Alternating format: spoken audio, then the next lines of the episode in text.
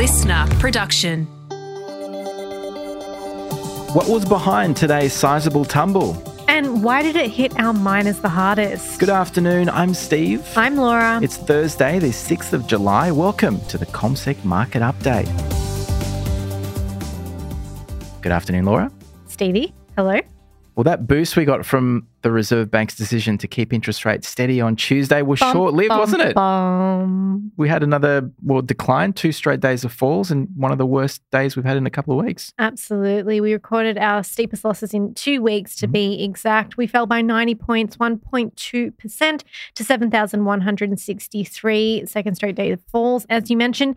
And this was really driven by what happened in China today. Now, I feel like we say this all the time. You know, what happens in China affects what we see here. And this is really a prime example of how much it can affect our market. So today there were more concerns around China's ability to repay its debts. And this was adding to the concern that we already had about China's slower recovery after coming out of COVID lockdowns. Yeah, and like yesterday, we had some data showing that the services sector expanded slowest pace in five months, and then fresh concerns with China's property market as well. Mhm. Whenever we talk about property in China, it's so important. We've Mhm. spoken about this before, but for those who haven't Especially iron ore. Yep. exactly 40% of China's demand for steel is linked directly to the property market and all the construction of, of buildings and, and properties as well. So, iron ore, main ingredient that goes into making steel, and that's why you know we have some pretty big declines in that sector sometimes. Yeah, especially our miners. And that's why BHP was down a lot. It was actually the stock that weighed most on our market today. It was only down around 2.3%, but because it is the biggest stock on our market, it really was like a big square when you look Yep. at the, the heat map in terms of how much particular stocks affected the market. Absolutely. And other global markets um, also weighed on us as well. So Mhm. Europe was down about 1% last night. And also the US, well, it came back online after the Independence Day holiday. Didn't do as badly, only down a fifth of 1%, but I think they were playing catch up. The one thing that came out of the US last night was the minutes from the last meeting of the US Central Bank, where FOMC. FOMC, where it kept interest rates on hold. So basically, this just continued to signal the Fed's intent to raise interest rates again, Mhm. uh, probably a couple of times according to what is being signaled by them. So Well, they said Jerome Powell, the the, Yeah. gov- the Federal Reserve's governor, said at least two more. yeah, so there were no surprises in this, but I think it's just reiterating that that it's Mhm. making it even adding more certainty to it. So there's Yeah. like a 90% chance that we're going to get a rate hike later this month now, according to what markets are thinking. But if we come back to the local market today, we saw all but one of the sectors falling. The declines were quite broad based across the sectors, but as I mentioned, miners were hit the hardest on the back of falling commodity prices after that news out of China. We saw banks falling quite steeply as well. Major banks were down in the order of around one and a half and two percent. Tech was the only sector to rise just a little bit, and that was mainly because of the WiseTech, which lifted around 1% today. What's interesting about tech, we speak about this uh, a bit at the moment, but um, we had that whole AI boom over in the Mm. United States, or at least all the focus on it with NVIDIA and ChatGPT and the like. Well, Well, if just on the topic Sure. of that, I actually recorded something for Instagram today talking about the top traded stocks in the US, and it was so, sort of all surrounding AI and Yep. tech stocks. So that'll be out in the next couple of days. So make sure you follow us on Instagram if you don't already. make sure you check it out because we put content out there regularly as well. So, Mhm. Tech in Australia, 28% higher this year. Uh, that compares to the broader Aussie market, which is up 1.8%. So, it certainly has been an outperformer. The reason why it doesn't have a huge impact on our market is because our tech sector's tiny, like Mm. 2% or something of, of our market. Whereas in the US, it's massive. It's the biggest sector there. Mhm. So when you see tech doing really well, that has a much greater impact on the US market and a very little one on us. Absolutely.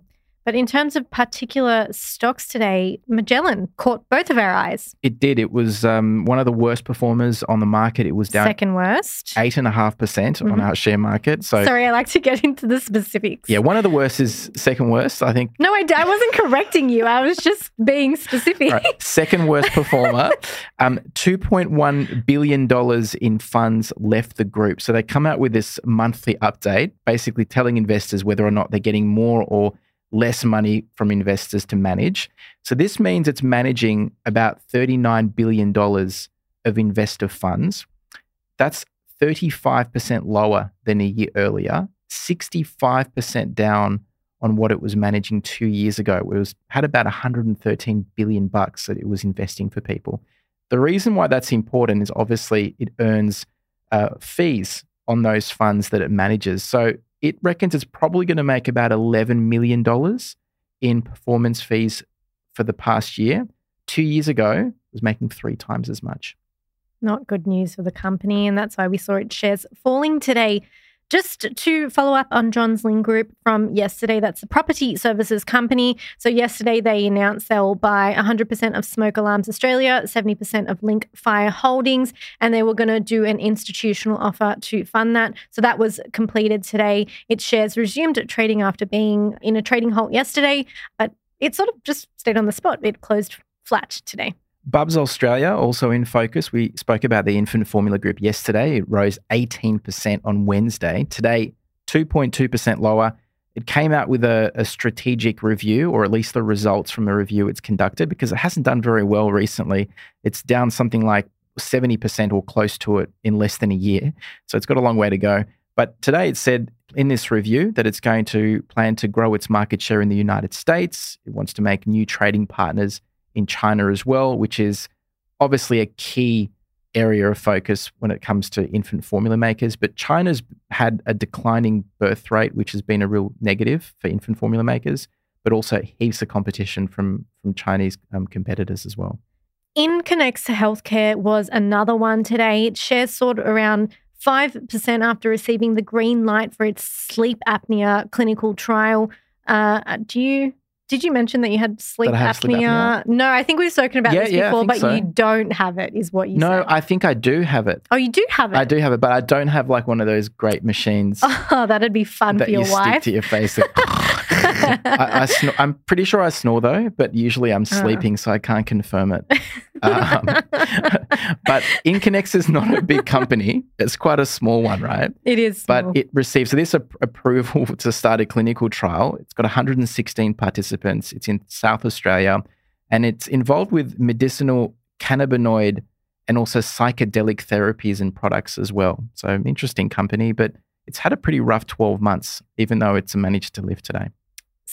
Cettire was another one that caught my eye. This one is for Craig. If you're out there listening, Craig, on your fantastic holiday and economic presentation, Craig was following this one very closely while he was here and while we are doing the podcast together. It lifted another 2.9% today. So, very exciting and surprising almost that a luxury retail brand would, would lift in, in the, the well, market that yeah. we saw today. Just another one that caught my eye today was Bellevue Gold. It lifted another 0.7 of 1% after yesterday's good news that it will generate cash flow a little earlier than expected. So up around almost 5% in the past couple of days.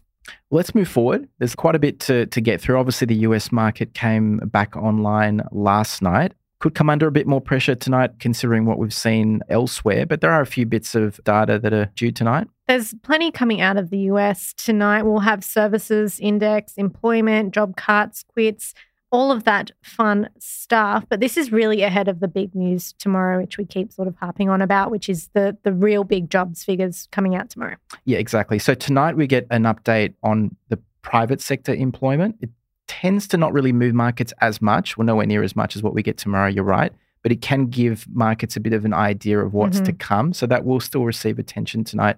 Service sector, I think, is going to be probably a key one that markets will be watching closely because that's had quite an impact on inflation in America.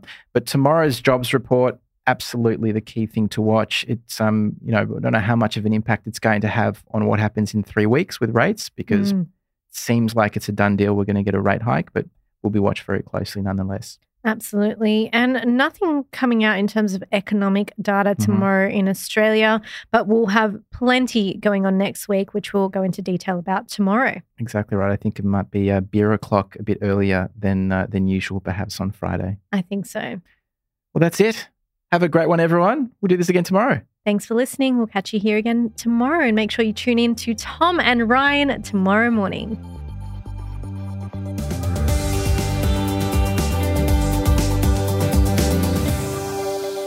This podcast is prepared, approved, and distributed in Australia by Commonwealth Securities Limited, ABN 60067254399 AFSL 238814. The information does not take into consideration your objectives, financial situation, or needs. Consider the appropriateness of the information before acting, and if necessary, seek appropriate professional advice. Listener.